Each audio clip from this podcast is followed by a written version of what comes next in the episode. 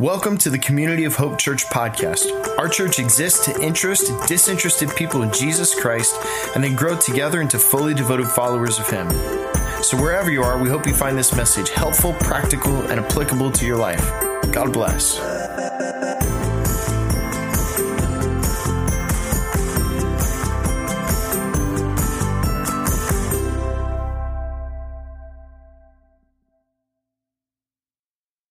All right, so here we go. If you haven't taken out your sermon notes yet, I encourage you to go ahead and do that. Take them out of your Connect folder that you're handed on your way in.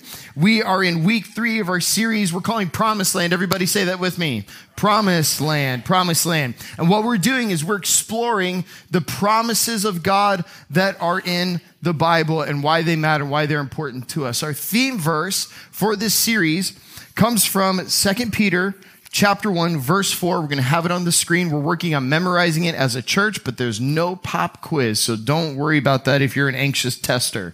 Verse 4, let's read it out loud all together. Go. Through these, he has given us his very great and precious promises, so that through them you may participate in the divine nature, having escaped the corruption in the world caused by evil desires. So, here's the deal. What we're trying to do is talk about the promises of God. What we're not trying to do is to just give you religious education and to let you know about promises that God makes in the Bible so you can go win at trivia night. What we're trying to do here is, and keep that verse up there, guys, is this is about learning what God promises about himself in scripture so that you can then learn. See what it says there? So that you may participate in something so that you may participate in something divine and a part of who God is. When you learn the promises of God and you learn to put your faith and trust them, build your life on them, it does something to you and in your life and you step into a new reality, spiritually speaking, for your actual life and how you live. There are things that you and I have yet to tap into because we are not yet fully trusting on God's promises. And that's what this series is all about. So if you've been out, we're in the middle of July, a lot of people are on vacation and out, a lot of travel. Maybe you're streaming online. Uh, what we've been talking about is we've been talking through the book of Daniel, the first six chapters. It's a book in the Old Testament about the story of Daniel and his three friends. They're in exile. They're not in Israel. They're not in Judah. They're not in Jerusalem. Jerusalem has been sacked in the year 586 BC by the Babylonian Empire and a man named King Nebuchadnezzar. He's taken all the Israelites and the people living in Jerusalem and exiled them as prisoners of war all the way to the city, to the region of Babylon, which doesn't exist anymore. It's about 59 miles southwest of Baghdad in Iraq. It's been lost to antiquity, but that's how far the journey is. And so they're not living in the promised land of Israel anymore. They're living in a foreign land, but the promises of God are still true no matter where you are. So here's the deal. Here's what we talked about the past two weeks, real quick, if you haven't been with us. Promise one, week one from Daniel 1 was this God blesses and uses obedience. God blesses and uses obedience. That every time we make a decision to say yes to God and say no to the current of culture that is going counter to the ways of God, when we decide to make that difficult decision, that hard decision to walk in God's ways, God always always blesses that decision. And oftentimes God will use it to influence the people around you. God blesses and uses obedience. Week two from Daniel 2, we talked about this last week. The promise that's revealed in that chapter is that God reveals things to those who seek him. To those who seek God and his ways, he speaks, he leads, he directs, he reveals things. And the greatest thing that God reveals to people above any answer that you may be seeking to any question that you may have or any direction you may be looking for, the greatest thing God desires to reveal to people is himself. And he does that through his son, Jesus. And if you seek God, he reveal himself to you in Jesus Christ by the power of the Holy Spirit. So today, here's where we're at. We are in Daniel 3 today. Week 3, Daniel 3 just works out nice sequentially like that. Doesn't always do that in sermon series, but today it does. Now, in Daniel chapter 3, we're not talking about Daniel. It's funny that Daniel isn't in Daniel chapter 3. The focus of this story is on his three friends, Shadrach, Meshach, and Abednego, really common names, right up there with Michael and Ashley, right? Shadrach, Meshach, and Abednego. We're talking about the three of them. Here's what's going on in Daniel chapter 3. Nebuchadnezzar has erected a statue, a huge golden statue for people to worship. In fact, here's kind of a picture of it. This is from the Bible series that was on NBC a few years ago. You can watch this on Netflix. I think it's uh, episode five of the Bible series. And so, uh, this, imagine this is what it must have been like from the point of view of people back then seeing this statue. It's 90 feet tall, made of solid gold. That's a third of the size of the Statue of Liberty. And when you're talking 500 BC, this is quite an achievement to build. And it's a big deal. We don't know if it's an image of Nebuchadnezzar, an image of a false god. We really don't know. But all we know is that he made a statue and an image of solid gold, and he wants everybody to worship it. In fact, if you don't worship it, Nebuchadnezzar says everyone, when the music plays, must bow down and worship the image or else. You get killed. I was going to say you walk the plank, but they're not on pirate ships. So, uh, in fact, he has a furnace that they built probably to deal with the gold to make the statue. And if you don't bow down to the statue, you go to the furnace. A lot of incentive to bow down to this image. You would die a horrible, painful, awful, awful death.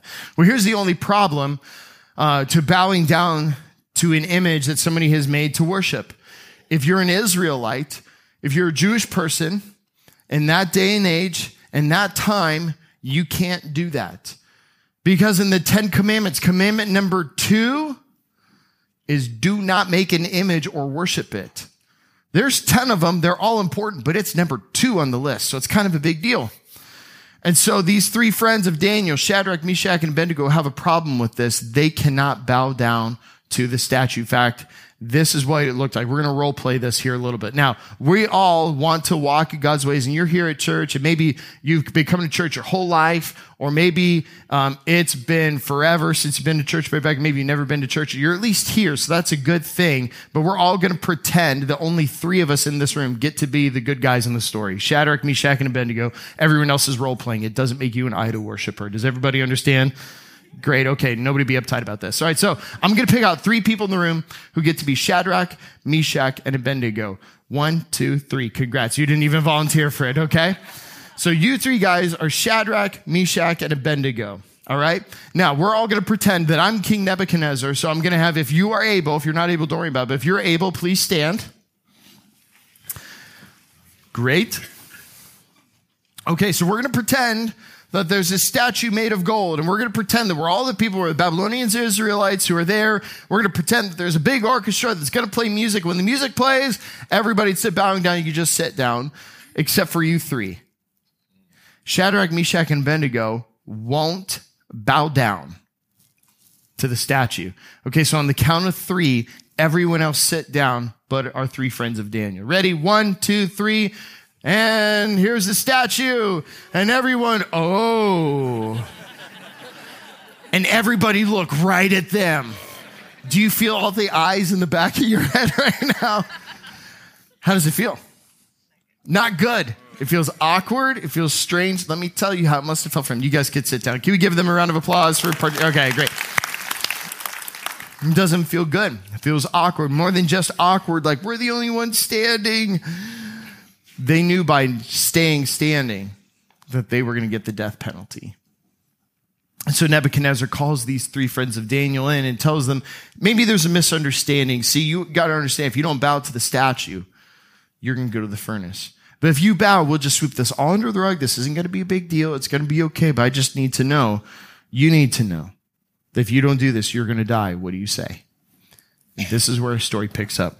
Daniel 3, verse 16. It's on your notes. We have 16 through 18 on your notes, but I'm going to read the rest of the narrative through verse 30. It says that Shadrach, Meshach, and Abednego, they replied to the king, King Nebuchadnezzar, we do not need to defend ourselves before you in this matter. If we are thrown into the blazing furnace, the God we serve is able to deliver us from it. And he will deliver us from your majesty's hand. But even if he does not, we want you to know, Your Majesty, that we will not serve your gods or worship the image of gold you have set up.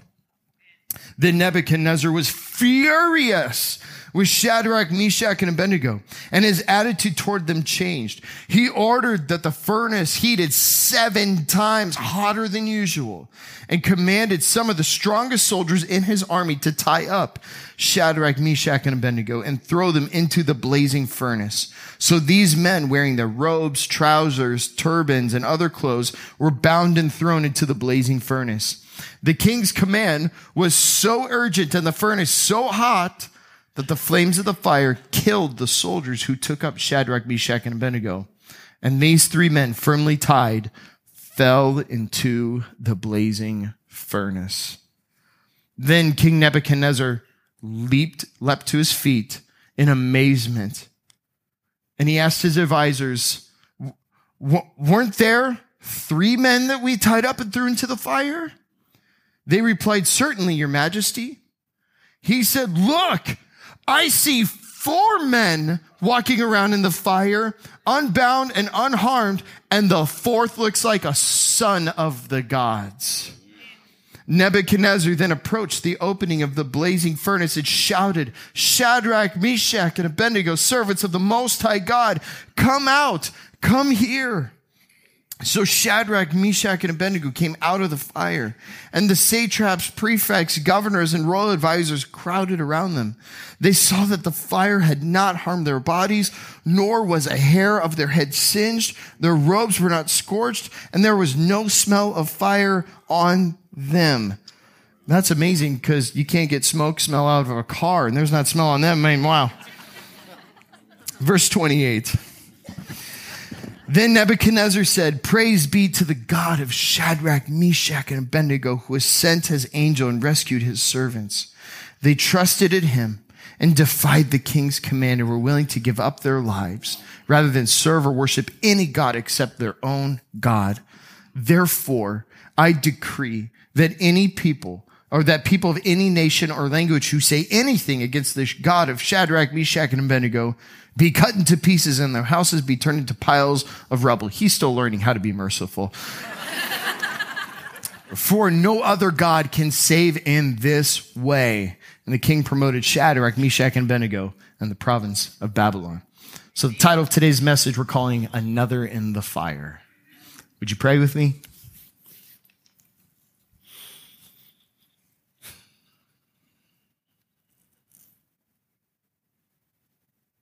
Lord, a lot of us came in here this morning when we clicked online to stream.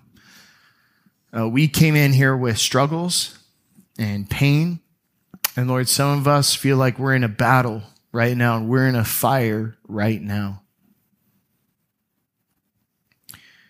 Uh, Lord, especially for those of us here who feel that pressure, I ask that you would speak a word that would be so encouraging, that would be freeing, that would be liberating, that would do something powerful in hearts and lives today because of your great love and the promise that we are about to examine. Thank you for your great and precious promises. Because of them today, may we participate more in the divine nature. We ask this through the mighty name of Jesus. And everyone said, Amen. Alrighty. So here's what we're talking about today. The promise that we're going to be exploring is not necessarily explicitly named in this passage. In fact, this promise uh, it's not named, but it's clearly displayed all over Daniel chapter 3. And it's this write this down God is always with you. God is always with you. God is always with you. Now, scripture from front to back, this is listed so many ways and it's so many verses. I don't have time to read them to all of you here today, but I do have time to read to you some of the big ones.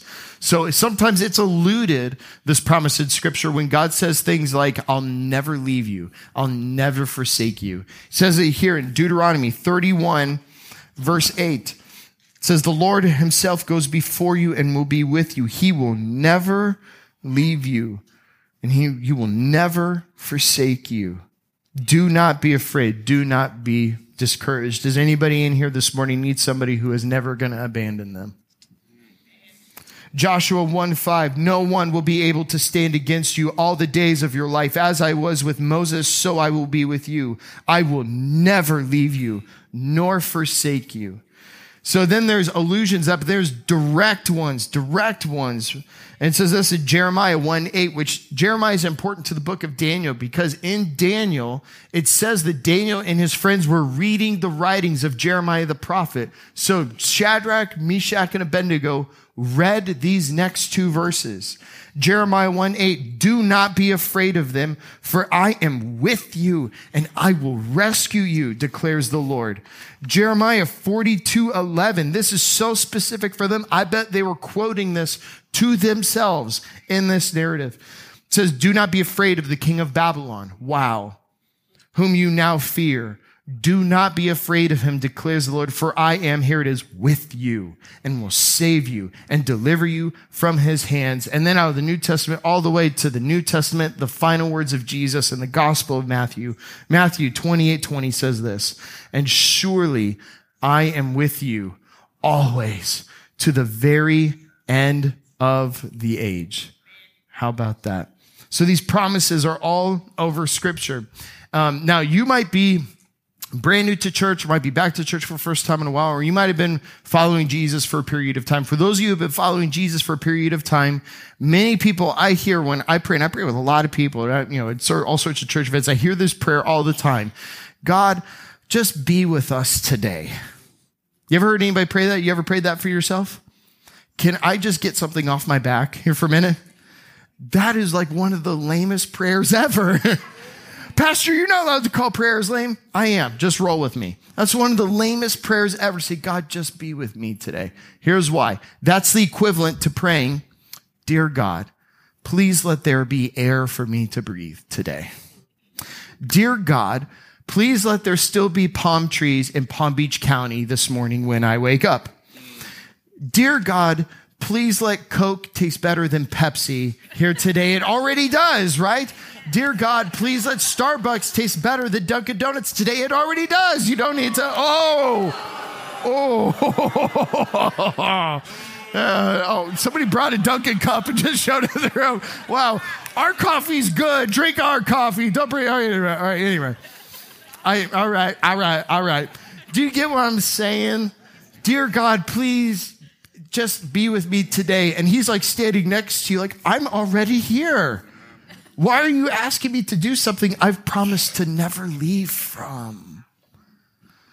See, my goal here today isn't just to teach you about this promise. My goal is to show you that not, you don't need to ask God to do this. He's already doing. My goal is to help you grasp this with your faith, to grasp this with trust. Because when you learn and believe that he's with you, if you're a follower of Jesus and you have invited him to live in your heart by faith, and he will never, ever, leave you. When you learn to believe that and trust in that, it changes everything in your life. This is one of the most widely known but misunderstood and least applied promises of God in all of the scripture. So what happens when you trust that God is always with you? Well, here's the first thing. What happens when you trust that God is always with you is one, you learn that your emotions don't have to control you. Your emotions don't have to control you. And now notice in the story that King Nebuchadnezzar was filled with rage. He was an angry person and a furious person. This dude had some serious issues. He could have used some real anger management. In fact, I learned a really bad dad joke on anger management. It's really lame. Can I share it with you? It's super, super dad jokey, okay? So I was walking down the street and a guy handed me a flyer for anger management, but then I lost it. Boo. Nebuchadnezzar is a deeply, deeply angry person. Um, when Pastor Dale and I talk, and other pastors and other people in helping fields talk about stuff, um, we often talk about when somebody's really angry and they come to us about something. You know what the question is? We ask them. Now, why are you so angry? It's, hey, um, what's actually going on? We have this phrase, what's the thing behind the thing? Because all counselors and psychologists and everybody else who works with people and their emotions will tell you anger is a secondary emotion. If you're, if somebody's deeply angry about something, it's not because they're angry, it's because something else is going on. So if somebody's deeply angry, maybe if you're somebody who struggles with anger, you don't need to ask, why am I angry? You need to ask other questions like, what am I afraid of? Is there something I'm sad about? Is there something I'm frustrated about? See, those are primary emotions. Anger is just the facade that reacts to the first emotion. What's the thing behind the thing with anger? So you see the Nebuchadnezzar so furious and angry and red hot. And Shadrach, Meshach, and Abednego, surely they must have been nervous. They're putting their lives on the line. I don't want to downplay any of that but they're poised and calm. They say things like, We don't need to defend ourselves to you in this matter. They're calm and cool and collected. Why? Because they know the promise. In fact, here's another version of it in Jeremiah 1 9. You've probably heard this. It says here, Have I not commanded you? Be strong and courageous. Here it is. Don't be afraid. Don't be discouraged, for the Lord your God will be with you wherever you may go. See, if you understand that God is with you, and that means that the man, the person who made the stars in the sky and who created everything, who revealed himself in the human being, the man Jesus Christ, that that God is with me. And he's just not my imaginary friend, but the most powerful being in the universe walks with me and walks with you. And if that's true, if God is with you, then that means you don't have to freak out about everything. Doesn't mean that it trivializes your problems, but you don't have to let your emotions control you because God's with you and you're not alone. And if God is with you, you could stay calm.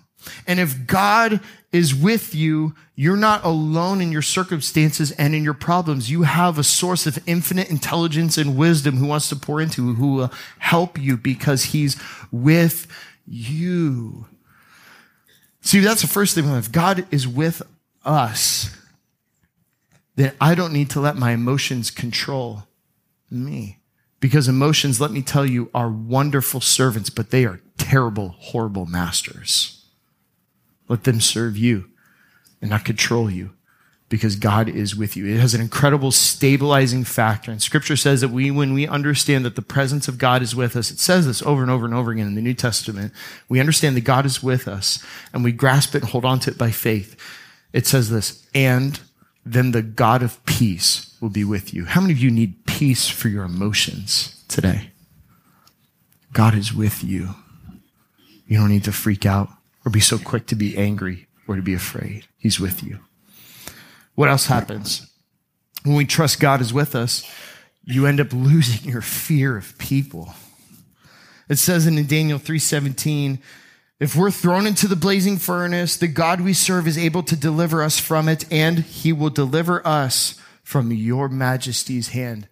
They're saying this to the world superpower at that point, the most powerful person in the world who is also a rageaholic, who is threatening to kill everybody who doesn't do what he wants them to do. How in the world did they gain the courage to do that?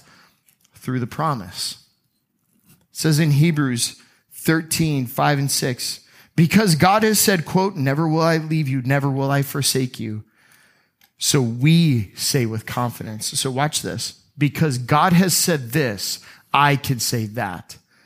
Because God has said, never will I leave you, never will I forsake you. We say with confidence, the Lord is my helper. I will not be afraid. What can mere mortals do to me? Because God is with me. It's powerful. Um, this promise, this is for me.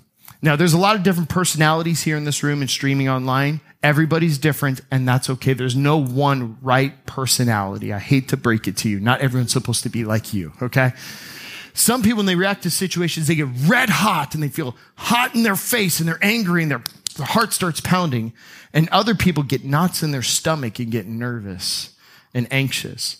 I'm a knots in my stomach kind of a guy. I struggle with anxiety. Where's my knots in the stomach, people? If you can raise your hand high enough. Uh, that's me. In fact, I hate it when people are angry, and I hate it when people are angry with me. It's just, it's literally gut wrenching.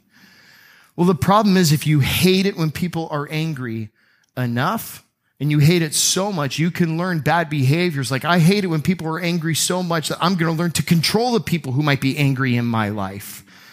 And then if I could control them so that they never get angry and I bend over backwards so that they never get angry, then their anger won't ever affect me if I can just control them. That's called codependency. and I struggle with it. In fact, uh, Pastor Dale and I were really close friends. We talk about everything. He's a wonderful mentor, wonderful friend to me. We're driving around one day in his truck and he looked at me. He's like, Trev, I think you're codependent. And I'm like, no, I'm not. and he said, Trevor, go talk to Christine Carpenter. She leads our Celebrate Recovery. Go see her. Go see her. And go talk to her about this. Say, Christine, Dale thinks I might be codependent. You have a book I'm supposed to read? and Christine said, sure. And she gave me a book. And I started reading and it was like it was describing me on every single page of the book. I wanted to throw it against the wall. Now who's angry? You know. and, you know, I realized that about myself. That you can be deeply afraid of people because you don't like it when, you know, when people are angry and you can be f- afraid of people. Well, then God gave me that verse. Put it back up. Hebrews 11, please. God gave me verses like this. If you guys could put it back up. Hebrews 13, excuse me, 13, 5, and 6. When I learned that God is with me, that He's my helper, and I don't need to be afraid, then that sets me free from having to fear other people because the God of the universe, He's my helper. He's not just with me. What does it mean if He's with me? It means He's my helper and I'm not alone. And because I'm not alone, I don't have to be afraid of other people and however they might act. Because I'm not afraid of other people and how they might act, I don't have to control them because the only person I'm supposed to control is me. Because I don't control them, I can be free. And when I'm free of the fear of other people, the only person I fear with a reverent, holy fear is God and no one else. It sets me free. You can be free from the fear of other people. If you struggle with that, the promise is for you. He's with you. We also learn that when we learn to trust that God is with us, you don't lose your fear of people, you lose your fear of death. You learn to quit fearing death. Daniel 3:18 says, "But even if he does not, so we know he's able to deliver us, but even if God does not, we want you to know your majesty, we're not going to bow down." Now, this is really powerful that they say God is able and sometimes he does, and sometimes he does not. Profound theology from the three friends of Daniel. Now, we talked about this a lot at the beginning of the year in our Miracles series. You can go download that on our podcast, go watch it on YouTube. Dale and I spent eight weeks talking about that idea. God is able to do miracles, sometimes does, and sometimes they don't happen. Go watch it. We've spent two months talking about it. This is profound. It shows that they're not afraid of death. There's a part in scripture in Hebrews 11 where it talks about the hall of fame people in scripture. And it says that these people who ended up suffering in this life, it says that they did not receive what was promised. Well, we're in a series called Promised Land. How can that be in the Bible? It's because the view that God has is that death is not the end. In fact, we're part of a larger tradition called the Methodist tradition. Uh, more than just a certain denomination. It was originally, before it became a denomination or a church or a bureaucracy, is really a movement of people who just loved Jesus. And it swept Europe and America by storm in the Great Awakenings. You probably learned about that in world history, U.S. history, I should say. And the part of the reason why people joined this movement more and more and more was these people radically loved Jesus and loved other people, but also these people who were called Methodists died without fear. And literally how they died in peace would draw people who were with them on their deathbed to go, something supernatural was happening with these people and whatever they had in this life that gave them peace to transition to the next. I want what they had and have now apparently. In fact, I've, I ended up thinking about this. I started thinking about some famous last words from people. Here are some funny ones. Beethoven said, Friends applaud, the comedy is finished on his deathbed, his final words. Humphrey Bogart, famous movie star, said this last words I should have never switched from scotch to martinis. Winston Churchill, famous statesman from England, said this I'm bored with it all. John Wesley, the founder of the Methodist movement, last words on his deathbed Best of all, God is with us. So, friends, let me tell you if you came in here in this room or you're streaming online and you have a bad diagnosis and you got some form of cancer, or something you're deeply struggling with, or you got bad news from a doctor, or fear about medical stuff, or fear about death at all, if you have a family member who's struggling, whatever you brought in here that you're wrestling with, I want to tell you, death is not the end. God is with you, will never leave you, and he will carry you from this side to the next because he has promised on his very own name that he will do it. He's with you and he's never going to leave. So, friends, here's the last thing. As the band is getting ready to come on out, when you trust that God is with you, you will experience the presence of Jesus. See King Nebuchadnezzar in Daniel 3:25 as Shadrach, Meshach and Abednego in the fire, he looks into the fire and says there's four in there and one of them looks like a son of the gods. Now, we don't know if it was an angel or maybe a pre incarnate form of Jesus. We don't know. It's mysterious. But here's what we do know that Nebuchadnezzar had his eyes opened to see what was happening all along in the story. It wasn't like God showed up once they got into the literal fire. God was with them invisibly in the conflict, in the fear, in the circumstances, and yes, even in the fire. And then people had eyes open to the spiritual reality of what was actually going on. And this is what will happen to you.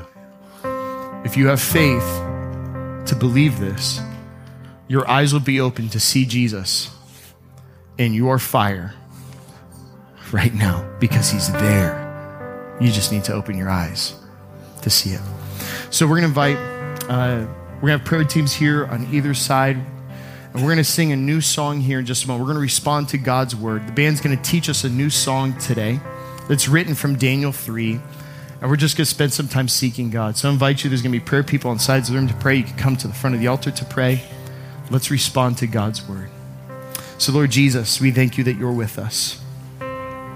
Reveal yourself to us now in our circumstances, in our pain. In your name, amen. Friends, there's another in the fire. There's another in the fire. In your fire and in your struggle, whatever you brought in here this room, and whether you're streaming with online, there's another in the fire, and his name is Jesus. His name is Jesus. So, friends, let me encourage you if you are struggling, we got friends up here who would love to pray with you about your situation and your struggle and your fire. Come this way before you go that way. But otherwise, prepare your hearts to receive this benediction. Will you pray with me? God of Abraham, Isaac, and Jacob, God of Daniel, of Shadrach, Meshach, and Abednego, God and Father of our Lord and Savior Jesus Christ, we thank you for your very great and precious promise that you are always with us. Give us eyes to see it and to trust it as we walk out these doors and live in your ways. In the name of the Father, Son, and Holy Spirit, and all God's people said, Amen. Go in God's peace. We'll see you next weekend.